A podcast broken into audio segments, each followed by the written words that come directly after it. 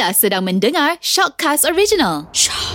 Bismillahirrahmanirrahim. Assalamualaikum warahmatullahi wabarakatuh. Semua pendengar radio Gegar, mudah-mudahan pada hari ini Allah Subhanahu wa taala memberikan kita kesihatan tubuh badan, dikurniakan rezeki yang melimpah ruah dan sentiasa berada dalam rahmat Allah Subhanahu wa taala insyaallah. Dan pada hari ini saya nak nak menarik satu kisah yang agak menarik iaitu berkaitan dengan kisah seorang nabi dan juga rasul Nabi Ayub alaihi salam. Para pendengar yang dirahmati Allah sekalian, Nabi Ayub AS merupakan uh, Nabi dan Rasul yang juga datangnya daripada Bani Israel.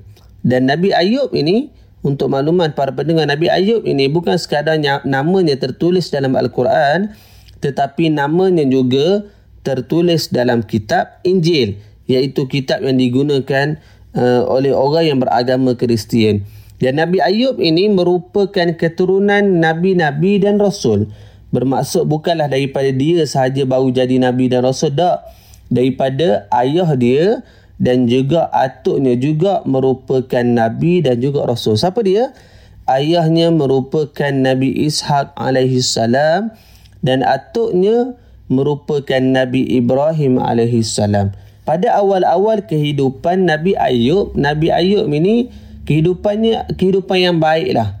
Kan? Kehidupan yang kalau bagi kita baiklah. Sebab Nabi Ayub merupakan orang yang diberikan rupa paras yang menarik, orang yang Allah Ta'ala kurniakan rezeki yang melimpah ruah, mana kehidupannya juga uh, mewah lah, bukanlah orang susah.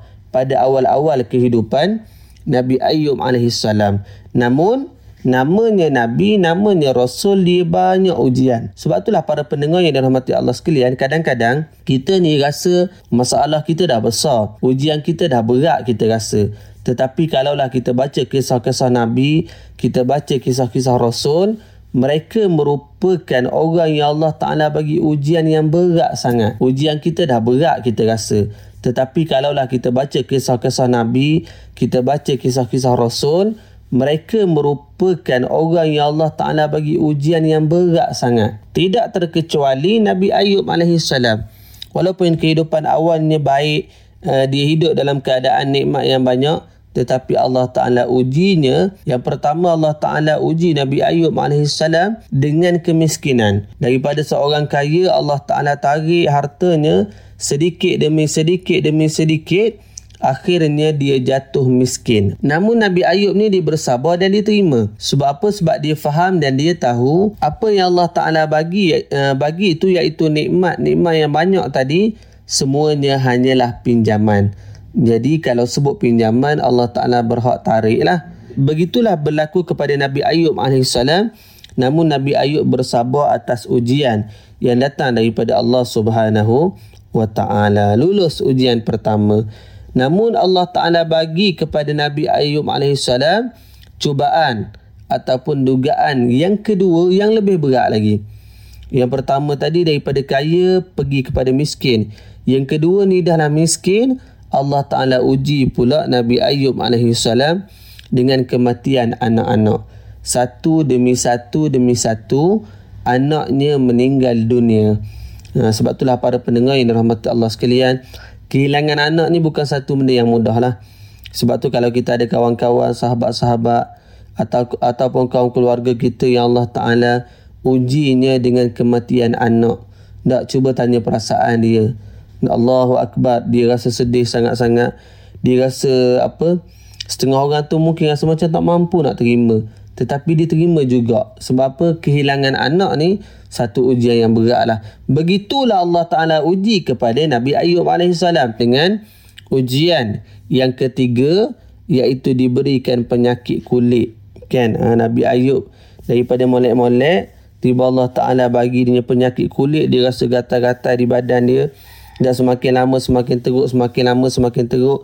Kawan-kawan dia ataupun orang sekitarnya lari daripada dia. Kan? Sebab apa? Merasakan dia jijik, rasa dia kulit dia teruk lah. Teruk sampai tahap mana? Wallahualam. Namun itu juga dihadapi dengan baik oleh Nabi Ayub AS.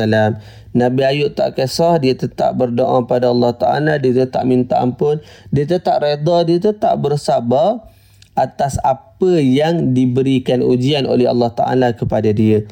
Seorang-seorang-seorang lagi daripada dia sehingga kan sehingga sampai pada satu tahap isterinya seorang je tinggal dengan dia. Ha, orang yang setia lah namun uh, syaitan dia tak boleh tengok lah benda-benda yang baik ni syaitan tak boleh tengok.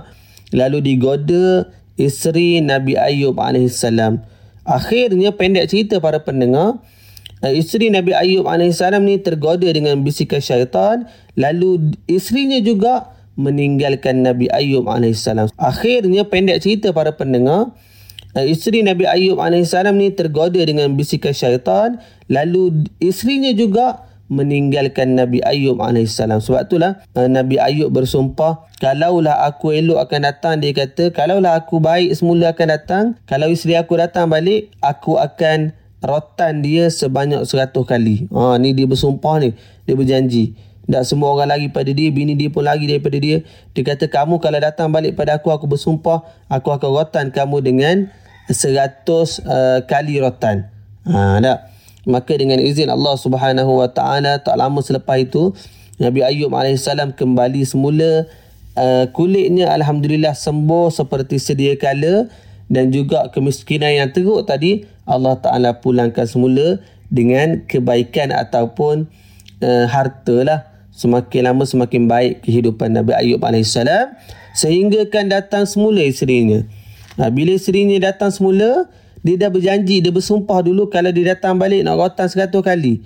Tak dia fikir macam mana aku nak tunai janji ni. Ha, lalu uh, Allah Ta'ala mewahyukan kepada Nabi Ayub AS supaya tunaikan juga tetapi berpada-padalah. Lalu Nabi Ayub diambil, ada sebahagian pandangan Nabi Ayub ni diambil apa ni lidi-lidi. Ha, dia ambil lidi, 100 lidi, ha, diikat, lalu dia rotan bini dia slow je, bukan kuat apa. Sebagai tanda ataupun syarat saja melepaskan sumpah ataupun melepaskan nazar dia tadi. Tak, dia ambil 100, apa ni lidi, dia ambil 100 lidi, lalu dia ikat, dia rotan slow je. Tak, macam tu je lah. Sebagai pelepas syarat sahaja.